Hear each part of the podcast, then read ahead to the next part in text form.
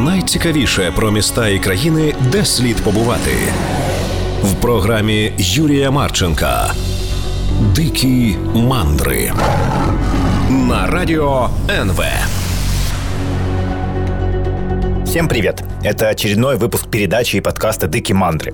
Каждый раз мы берем одно интересное местечко или способ путешествовать, вертим все это в руках, рассматриваем с разных сторон и, я надеюсь, влюбляемся. Сегодня, правда, снова не совсем обычный выпуск, хотя, надо сказать, необычные выпуски у нас настолько часто, что уже становятся обычными. Если кто слушает все передачи, то, во-первых, спасибо большое, а во-вторых, возможно, вы помните, что несколько выпусков назад было сразу две передачи про путешествия на животных. И там оказалась куча всего интересного, например, как на Аляске собаки спасли целый город от эпидемии, или как на Андаманских островах слоны были водным транспортом, ну и много чего другого. Поэтому, если вы пропустили или просто все забыли, то эти выпуски легко найти в интернете по запросу «Декимандры животные» или на Google подкастах, или на Apple подкастах, или прямо в SoundCloud. И сегодня мы тоже поговорим о животных, но уже без людей о том, как путешествуют разные зверушки, ну и не только зверушки, а в целом разные живые существа. И, кстати, идею этого выпуска мне подсказала совсем незнакомая девушка из Инстаграма. Ольга, спасибо вам большое. А вот сколько же всего на планете живых существ? На этот э, хороший вопрос есть очень короткий и четкий ответ. Мы понятия не имеем. Потому что оценки разных исследователей, ну, просто радикально разные. Например, долго считалось, что мы знаем пару миллионов видов живых существ, а всего их, ну, там, около 14-15 миллионов. То есть, что нам все еще очень много букашек всяких нужно пооткрывать. Довольно впечатляет эта цифра. Но, правда, по другим подсчетам, видов всего около 100 миллионов. Это впечатляет даже побольше. Но тут, в 2016 году, из-за угла выскакивают биологи из университета штата Индиана. Они в рамках э, огромнейшего исследования взяли образцы ДНК живых существ из 35 тысяч мест по всей планете, что-то там проанализировали, высчитали и говорят, так, ребята, у нас новости. Если считать всех-всех э, слонов, котов, птичек, рыб, насекомых э, и всяких микротварей, то всего видов живых существ на планете примерно триллион. Если что, триллион — это тысяча миллиардов или миллион миллионов. И кажется, что триллион — это ну прям очень много, но это невозможно. Но вот эти ученые убеждают, что возможно, что возьмите просто грамм почвы, и там уже будет миллион разных живых организмов. И что одних только микробов в каталогах уже 10 миллионов видов, а на планете их, скорее всего, в 100 тысяч раз больше. И хотя мы уже тысячелетиями изучаем и записываем самую разную флору и фауну, даже сейчас очень легко открыть новый вид. Есть знаменитая история про британку Дженнифер Оуэн, которая решила просто в качестве эксперимента изучить свой собственный сад. Э, небольшой, э, совершенно обычный такой садик около дома, то есть не гектары, гектары где-то в диких джунглях. И в итоге она нашла там 20 видов насекомых, которых, как считалось, в Британии и близко не должно быть. А еще открыла 6 абсолютно новых видов. Просто вот между делом изучая свой собственный обычный сад. И это далеко не самое странное место, где можно найти новый вид живого существа. Например, в Лондоне один миколог, то есть э, специалист по грибам, решил ради интереса проверить пачку сушеной свинины, которую его жена где-то купила. И в результате нашел три новых вида грибов. А на Тайване открыли 24 новых вида, когда просто внимательно стали ходить на местный рынок морепродуктов. Э, более того, десятки, сотни, тысячи, может быть, даже сотни тысяч новых видов уже хранятся в разных научных учреждениях. Просто об этом пока никто не знает. Потому что вот сгоняла куда-то экспедиция, притащила кучу образцов э, и там жуков каких-то, проб и всего-всего, а каталогизировать некогда. Так оно и хранится все. Так что если вы вдруг всю жизнь мечтали открыть новый вид, э, то, возможно, хорошая идея будет пойти просто в ближайшее научное учреждение и взять, посмотреть какие-то там хранящиеся образцы. А, при этом новых открывают же не только каких-то там букашек или жалких микробов, но и млекопитающих или еще каких-то довольно крупных существ. Например, в 2019 году, совсем недавно, на Корсике, просто чуть ли не в центре нашей старушки Европы, казалось бы, давно вдоль и поперек все изучили. А, так вот, на Корсике наконец-то поймали лиса-кота. А, местные про этих э, зверушек давно знали, а тут вот и ученым они попались. Это такое мурло размером почти метр. Лиса, коты, они из-за хвоста, не потому что они лисы, он просто похож на лисий. А, так вот, в позапрошлом году его наконец-то изловили, проанализировали ДНК, и да, оказалось, что это вообще отдельный вид. А еще, например, в том же году открыли червя камнееда. Это один из видов корабельных червей. И не вздумайте их гуглить, потому что это практически стопроцентная гарантия ночных кошмаров. Такие двухметровые склизкие шланги. Э, так вот, корабельных червей знают давно, потому что эти твари корабли грызли по полной программе. Э, более того, хотя за корабли их нужно ругать, но в целом человечество может этим червякам и спасибо сказать.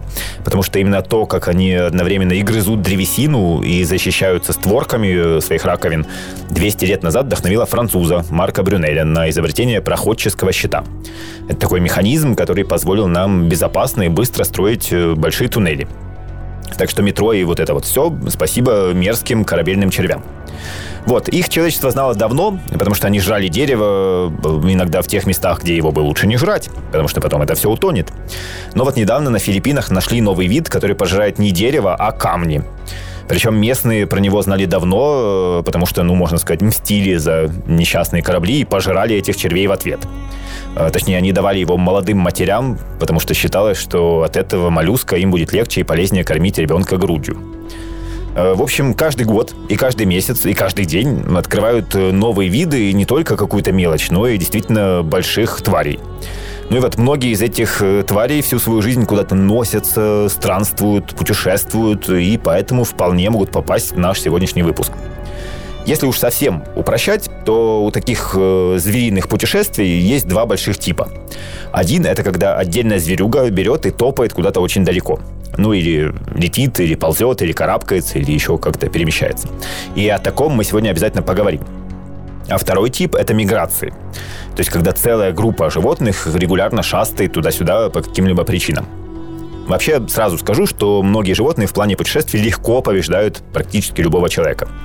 Э, ну, разве что кроме там некоторых э, пилотов гражданской авиации, которые просто по работе тысячи километров наматывают. Потому что, казалось бы, вот ты какая-нибудь зверюга, вот у тебя пища, вроде не холодно, сиди, ешь, радуйся жизни. Но некоторым настолько не сидится на месте, что они носятся по всему миру. И кого же можно считать главным путешественником планеты и ради чего они шатаются туда-сюда, мы поговорим после небольшого перерыва. Мандры на радио НВ. Мы возвращаемся в Дикие Мандры и сегодня говорим о том, как путешествуют не только люди, но и совсем другие живые существа. Э, пожалуй, можно довольно четко определить самых главных путешественников мира. Это совсем не люди. Мы про них уже, кстати, вспоминали в передаче про Южный полюс, но если кто не слушал, давайте еще раз расскажу. Значит, называются они полярные крачки. Это такая птица белого цвета с черной как бы шапочкой. Довольно обычный на вид, э, такие как бы чайки, только крылья подлиннее и не зря. Эта штука обычно живет в Северной Европе, в Гренландии, в Канаде, на Аляске. То есть места такие довольно суровые, поближе к полярному кругу. Но, несмотря на это, они тоже любят э, отпуск и тепло. Поэтому, когда в северном полушарии дело идет к зиме, эти ребята встают, собирают чемоданы и сваливают на юг. Только не на приятный и ласковый юг, где там песочек, солнце, коктейли с кокосами и все такое. Нет, они летят в Антарктиду. И когда в северном полушарии зима, там, конечно, лето. Но это все же очень своеобразное лето, и пляжа с коктейлями в Антарктиде точно нет. Но, тем не менее, полярная крачка несется через всю планету именно туда. Это единственная птица, которая каждый год мигрирует из Арктики в Антарктику. И каждый раз она при этом преодолевает примерно по 70 тысяч километров, а некоторые даже более 80 тысяч, если им хочется по дороге еще какие-то птичьи достопримечательности посмотреть. Занимает этот перелет у них от 70 до 130 дней. А лететь они могут со скоростью более 500 километров в день. То есть вот от Киева до Черного моря легко вообще. Э, живет полярная крачка примерно лет 25. То есть получается, что в среднем за жизнь она пролетает по 4 расстояния от Земли до Луны. Ну и, видимо, им не помешал бы крем от загара, потому что это самые солнечные птицы в мире. В том плане, что пока они тусуются около полярного круга в северном полушарии, то застают арктическое лето, когда полгода светло и ночи просто не бывает. А когда летят в отпуск на юг, то там уже как раз лето антарктическое, и тоже нет ночи. Поэтому полярная крачка видит больше света, чем любое другое живое существо на планете.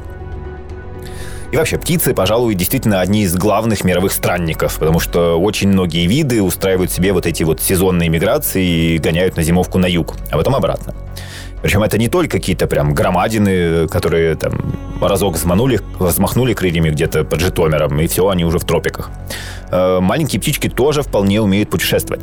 Например, есть такие охристые калибри. Вместе с хвостом и с клювом э, там всего сантиметров 8. Они живут э, на Аляске, летом там вполне нормально для калибри, но осенью уже их градусник не устраивает, и они удирают в Мексику. А это, между прочим, 3-4 тысячи километров. Нормальное такое расстояние для птички размером как купюра в одну гривну, даже меньше, чем купюра в одну гривну и массой всего в 3 грамма. А, ну или вот совсем уж привычные для нас штуки городские ласточки. Они живут почти везде в Европе, в Северной Америке, на севере Азии, ну и в Украине, конечно, тоже. У нас они гнездятся, но примерно в сентябре смотрят по сторонам и говорят, э, так, у нас плохие предчувствия, пора сваливать. И устраивают себе нормальный такой перелет через всю Европу, Средиземное море, через Сахару, аж в Центральную Африку. Э, ну или, если им хочется, в Юго-Восточную Азию, туда, в Индонезию, в Малайзию. То есть за год они пролетают более 10 тысяч километров и могут гнать аж 120 километров в час. Но обычно все-таки помедленнее, чтобы вот за пару месяцев как раз добраться. Так что, когда в следующий раз увидите ласточку, пожмите ей руку или что-нибудь такое, она еще какая путешественница. И давайте с птицами закончим, э, но отдадим дань почета еще одному мощному путешественнику. Это малый веретенник. Такая коричневатая птичка размером сантиметров 40. Википедия с ним, честно говоря, не очень уважительно, потому что все время сравнивает его со старшим братом. И пишет как-то в духе «малый веретенник внешне очень похож на большого веретенника, только немного меньше, так как ноги его короче. Его клюв немного короче, чем у большого веретенника». Э, очень, конечно, приятно малому веретеннику такое читать, сравнение постоянно. Но ничего, он свое величие доказывает в другом месте и показывает, что размер, видимо, не главное. Малый веретенник живет почти по всему миру, ближе к северу. Тундра, вот, вот это вот все. Но, видимо, у этих ребят очень хороший турагент, потому что на зиму они улетают просто куда угодно. Средиземное море, Западная Африка, Красное море, Индия, э, Юго-Восточная Азия и даже Австралия и Новая Зеландия. Но главный фокус заключается в том, что перелет у них практически беспосадочный. То есть вот э, взлетают они там у себя условно в Аляске, а приземляются впервые уже в Австралии. Это не кажется сильно уж удобным рейсом, но так они почему-то решили. И вот э, перед этим вылетом они нагребают кучу еды, видимо, включают себе сериал и просто безостановочно едят. И, конечно, вовсю жиреют. Иногда перед вылетом половина их веса – это жировые запасы. То есть прямо как у многих из нас, но не до, а после отпуска. А, так вот, э, малые, но жирные веретенники вылетают и практически без посадок э, мчат к себе туда на зимовку на юга. И несколько месяцев назад, в октябре 2020 года, один из этих ребят даже поставил мировой рекорд. Значит, э, есть такая птичка под кодовым названием 4BB RW. Она вылетела с Аляски 16 сентября, а всего 11 дней спустя была уже на другом краю планеты, в Окленде, в Новой Зеландии. Это означает, что она постоянно и днем, и ночью гнала в среднем 90 км в час и пролетела 12 200 км без перерывов вообще на что угодно. На обед, ужин, поспать, полежать и все такое. Причем предыдущий мировой рекорд э, таких беспосадочных перелетов тоже был у малого веретенника и держался аж с 2007 года. Ну и давайте перед перерывом э, еще птичек за один рекорд похвалю. Значит, есть такой андский кондор, живет э, в Америке. И когда на них нацепили датчики, оказалось, что они могут летать практически без взмахов крыльями. Вот один из кондоров пролетел около 172 километров и ни разу ими не взмахнул. Это, если что, нормальное такое расстояние, почти как от Киева до Черкас, например. Так что да, птичкам наше уважение за их путешествия, за их перелеты. Ну, а о других интересных странниках на Земле мы поговорим после небольшой паузы. Дикие мандры на радио НВ. Мы возвращаемся в Дикие мандры. С птицами мы уже полетали, наградили главных мировых странников, но на самом деле прелесть как раз в том, что великие путешествия совершают даже те живые существа, которых, казалось бы, в этом сложно заподозрить. Например, бабочки. Вот эти э, хрупкие летающие гусеницы, казалось бы, ну им-то куда уже путешествовать, сиди себе на месте, размахивая крылышками. Но нет. Одни из лучших навигаторов в мире – это бабочки-монархи. Это такие уникальные существа, их еще исследовать и исследовать, но все же, вот давайте представим жизнь такой штуковины. Значит, вы весной просыпаетесь в Мексике, что уже неплохо. Ищете воду, пьете, а потом совокупляетесь. То есть начало, прямо скажем, отличное. Но потом вы берете и летите на север в свое путешествие. Летите, летите километров 800, долетаете до США, и там события складываются уже чуть хуже, потому что бабочка умирает. Но перед смертью она откладывает потомство на ядовитое растение малачай. Рождаются потомки, специально питаются этой отравой, и благодаря этому их уже никакие паразиты не хотят есть, потому что это просто невкусно. Вот, это отродье немного окрепло, встало и снова полетело дальше на север. И снова умерло по дороге. Но тоже не успевают передать вот эту эстафету дальше, и уже третье поколение наконец-то прилетает в финальную точку, в Канаду. А это, между прочим, э, несколько тысяч километров. Это для всех впечатляющее расстояние, а уж для бабочек так точно. В Канаде уже этим внукам, вылетевших из Мексики, что-то не здоровится, и самки снова из последних сил откладывают пару сотен яиц на молочая. Из них э, рождается уже такое супер поколение. Личинка созревает за 4 дня и первым делом, кстати, сжирает свое же яйцо. Потом они две недели просто как троглодиты э, пожирают все вокруг, и гусеницы становятся страшно жирными. И когда я говорю жирными, я действительно имею это в виду, потому что масса их тела увеличивается в 2000 и даже больше раз. Это как если бы человеческий младенец настолько мощно в первые две недели перекусывал всяким, что вырос бы до 8 тонн. Потом еще на две недели личинка превращается в кокон, отращивает себе много всяких полезных вещей, вроде крыльев, и рождается красивая бабочка. Уже через пару часов она как-то в этом мире осваивается и готова лететь. И, собственно, первым же рейсом вылетает обратно в Мексику. Суммарно это делают из Канады около миллиарда таких бабочек-супермонархов. И э, вот суперман, суперпоколением они называются не зря, потому что проживут чуть ли не в 10 раз больше своих родителей и будут просто невероятно выносливыми, потому что им нужно будет добраться назад всего за одно поколение. Э, пару месяцев полета и все, в конце октября они в Мексике. Причем именно в той роще, откуда весной вылетали их э, прабабушки и прадедушки. И бабочек этих так много, что за ними у деревьев совсем не видно листьев, и это в целом феноменальное просто зрелище. Но самое феноменальное, конечно, то, что вот целых четыре поколения всего за один сезон из года в год совершают вот это грандиозное путешествие через весь континент. А потом правнуки возвращаются ну, практически на то же самое дерево, откуда стартовали их предки. И весной они снова начнут эту, эстафету, чтобы снова совершить такое грандиозное путешествие. Э, только недавно выяснили, как же бабочки-монархи находят дорогу вот так вот через тысячи километров и через несколько поколений. И оказалось, что у них есть как бы свой навигатор, причем даже два. Один в голове, а другой в усиках. И все это позволяет им как-то ориентироваться по солнцу и, видимо, по магнитным полям. Правда, из-за человека, из-за загрязнения и освоения когда-то диких земель у этих бабочек сейчас серьезные проблемы, и их популяция довольно быстро уменьшается и стала меньше в несколько раз за буквально вот несколько лет. Но это в целом проблема мигрирующих животных, э, потому что где раньше были степи или саванны, или джунгли, или леса, или что угодно, сейчас уже дороги, шум, дым и, конечно, люди. Например, есть такой австрийский остров Рождества. И там живут красивые красные крабы, прям десятки миллионов. И в сезон дождей они отправляются в главное путешествие всей своей жизни. Целые неделями и иногда месяцы эти крабы упорно ползут к океану, и это сложный путь. Например, из-за людей.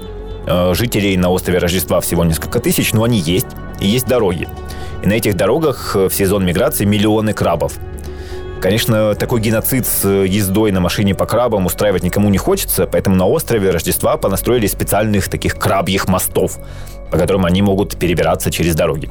И даже есть специальные сотрудники, которые следят за тем, чтобы этим ребятам было нормально топать. Есть уникальные дорожные знаки э, в духе «Осторожно, на дороге крабы». Вот. Еще одна сложность – это желтые сумасшедшие муравьи. И это не я так про них, если что. Э, они и правда ведут себя как просто дурные твари, поэтому их назвали сумасшедшими. А, вообще они действительно твари, потому что родом, скорее всего, эти желтые муравьи из Африки, но на кораблях их разнесли по всему миру. И везде они ведут себя крайне паршиво и вообще считаются одними из э, топ-100 э, экологических вредителей мира. Так вот, на острове Рождества они, к сожалению, тоже появились. И вот что касается миграции крабов, это натуральный ужастик. Значит, муравьи атакуют целыми толпами и впрыскивают яд в глаза крабам. Те слепнут, становятся беспомощными, после чего муравьи их пожирают заживо. Э, в 90-е эти мурашки вообще в процессе миграции убили треть всех крабов, а это, напомню, число в десятки миллионов особей. Так что, правда, твари еще те. Ну, те, кто сумел прорваться через э, дороги, через муравьев и другие препятствия, попадают на последнее испытание. Это отвесная 12-метровая скала на спуске к воде. И только потом уже, наконец, э, крабам достается прекрасный пляж, на котором они сами когда-то, собственно, родились. Пару дней самцы крабов тусуются там, э, по сути, на мальчишнике, на такой холостяцкой вечеринке, и заодно строят э, уютные норы. Потом приходят и дамы, и случается то, ради чего все и затевалось. Примерно полчаса секса, достойный результат, и самка лезет в жилплощадь, которую ей приготовил кавалер.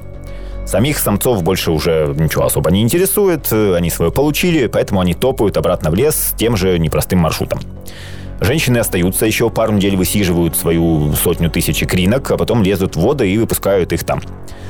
А, три недели личинки бултыхаются в Индийском океане, большую часть уносят куда-то на глубину или жирают рыбы или еще что-то.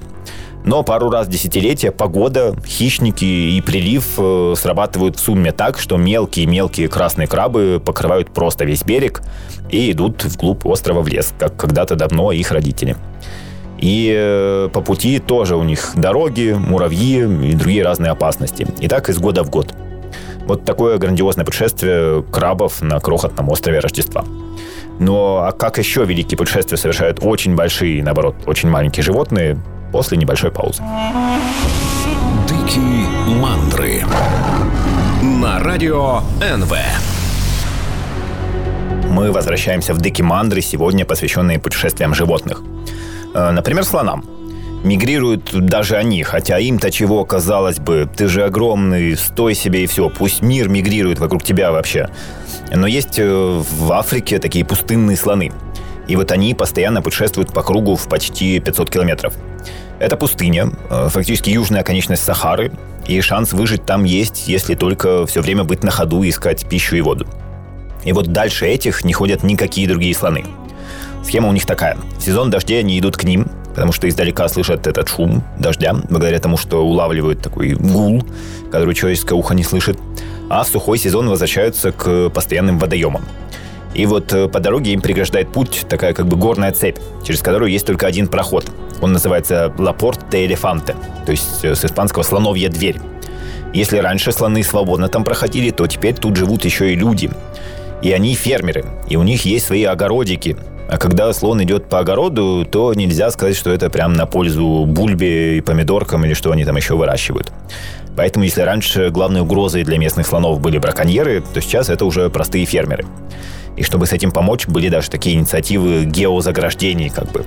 На слонов цепляли специальные датчики, и когда они в процессе приближались к опасной зоне, то срабатывал сигнал, и специальные люди мчали всех спасать. И слонов, и людей, и, и даже бульбу. Вот, в общем, слоны путешествуют, птицы путешествуют, даже бабочки. И у всех этих ребят маршруты, ну, такие внушительные, минимум сотни, а то и тысячи километров. Но есть и великие путешествия животных, которые могут показаться совсем небольшими. Например, метров сто. Казалось бы, немного. Но для одного живого существа это путь просто всей жизни. Значит, э, Палау, архипелаг в Тихом океане, на восток от Филиппин. Есть там одно озеро, небольшое, всего-то 460 на 160 метров, глубиной метров 30, но там живут аж 2 миллиона медуз. Оно так и называется, собственно, озеро медуз. И каждый день они совершают удивительное путешествие. Дело в том, что у золотых медуз, которые живут в этом озере имени себя, э, сложился своеобразный симбиоз с крохотными водорослями. Эти водоросли впитывают солнечный свет и превращают его в сахар, которым и питаются медузы. Но чтобы был свет, нужно солнце. Поэтому каждый день миллионы медуз четко по графику всплывают ближе к поверхности и движутся в восточную часть озера навстречу солнца, солнцу, а потом против часовой стрелки плывут за ним обратно на запад. То есть фактически эти медузы и эти водоросли один такой большой подсолнух, который следует за светом, чтобы кормить друг друга. И так повторяется уже много тысяч лет. Ежедневное, очень медленное и жизненно важное путешествие. И, кстати, довольно опасная, потому что медузы могут случайно заплыть в мангровые заросли около берега, а там царствует уже вражеский альянс. Там рыбы набрасываются, отрывают медузам щупальца, они теряют контроль, и их захватывают актинии так, что уже не выбраться, и все дружно ее поедают. Так что вот небольшое, казалось бы, озеро и совсем небольшое формальное путешествие, но тоже со своими опасностями и своими бонусами в виде жизни и смерти. Э, кстати, там разрешают нырять с маской, трубкой, и это очень особый опыт. Будете на Палау, возможно, стоит попробовать. Все-таки 2 миллиона медуз – это интересная компания. Э, кстати, водные ребятки в целом путешествуют просто в полный рост. Один из главных странников мира – это кашалот. самый большой мозг, самые большие зубы, самый большой хищник. Так вот он за всю свою жизнь может проплыть пару миллионов километров. И при этом, если вы считаете себя интровертом, то на фоне кашалота вы просто тусовщик, потому что все эти миллионы километров кашалоты обычно проплывают в одиночестве. А есть еще серый кит с его тоже грандиозными ежегодными миграциями. Или есть лосось, который гоняет свое последнее путешествие из океанов в реки, где он когда-то родился. В общем, да, океан — это стихия великих путешествий. И не только для людей, но и для самых разных живых существ. Но давайте э, все-таки хоть немного вспомним и о самых великих путешествиях домашних животных. Потому что, к сожалению, бывает, что где-то по дороге забывают кота или собаку, и, казалось бы, все. Пока песик, пока котик, но нет. Один из самых знаменитых и впечатляющих случаев – это 1923 год и обычная американская семья в путешествии по Индиане. В процессе они потеряли своего Колли по имени Бобби и вернулись домой в штат э, Орегон. А через 6 месяцев вернулся и Бобби, страшно уставший, отощавший, немного недовольный, но все же вернулся. Если что, Индиана – это восток США, а Орегон находится на западе около Тихого океана. И между этими двумя местечками 4000 километров, которые Бобби вот каким-то чудом преодолел. Это всех так потрясло, что про него написали книгу, он снялся в кино, получил сотни писем, а когда умер, то в честь него установили статую. Теперь в городе 15 февраля каждый год отмечают День Бобби. И коты тоже так умеют. Опять-таки история из Америки, как семья переезжала из Калифорнии в Оклахому, а это пол Америки расстояние. И в самом начале потеряли кота. А через 14, месяц, 14 месяцев в своем новом оклахомском доме семья заходит на кухню, а там кот флегматично сидит, такой уставший, но немного радостный. А вот во Франции какая-то старушка решила, что помирает, и отправила любимую кошку по имени Амадо своей подруге через реку за 25 километров. Потом выздоровела, но решила, что ладно уж чего кошку тягать туда-сюда, пусть там будет. Но Амаду было свое мнение, поэтому она пришла сама. И, казалось бы, 25 километров на фоне тысяч США это не так уж много. Но нюанс в том, что для этого кошке пришлось преодолеть мост через реку, который был всего один и черти где находился. А во-вторых, кошка была незрячая. И это уже впечатляет. Ну и еще одна история, не то чтобы прям величественная, но все же. В ноябре 2020 года в Таиланде пропал кот и вернулся через три дня. А на шее у него была табличка. Ваш кот не сводил глаз со скумбрии в моем киоске, поэтому я дала ему три штуки. И потом был номер телефона и подпись «Тетушка Мэй». Так что вот э, кот убежал один, а вернулся с долгами. Что самое интересное, люди пока не знают, как коты и собаки это делают. Что у них там за агрегаты в голове, которые за тысячи километров показывают, что да, э, хозяева вот здесь, и, наверное, стоит туда полгода идти, чтобы тебя почитали за ушком. И они идут и находят, и это, конечно, фантастика. Ну и в целом весь животный мир это тоже фантастика со всеми их гигантскими миграциями на миллионы километров или даже крохотными путешествиями, когда тебе нужно проплыть всего-то сотню метров за солнцем, но нужно делать это тысячелетиями ради того, чтобы жить. Потому что путешествие — это и правда настоящая жизнь, и кто в них был, тот точно это знает. Ну а это был Юрий Марченко, Дики Мандри, и до встречи через неделю в уже совсем другом местечке. Мандры на радио НВ.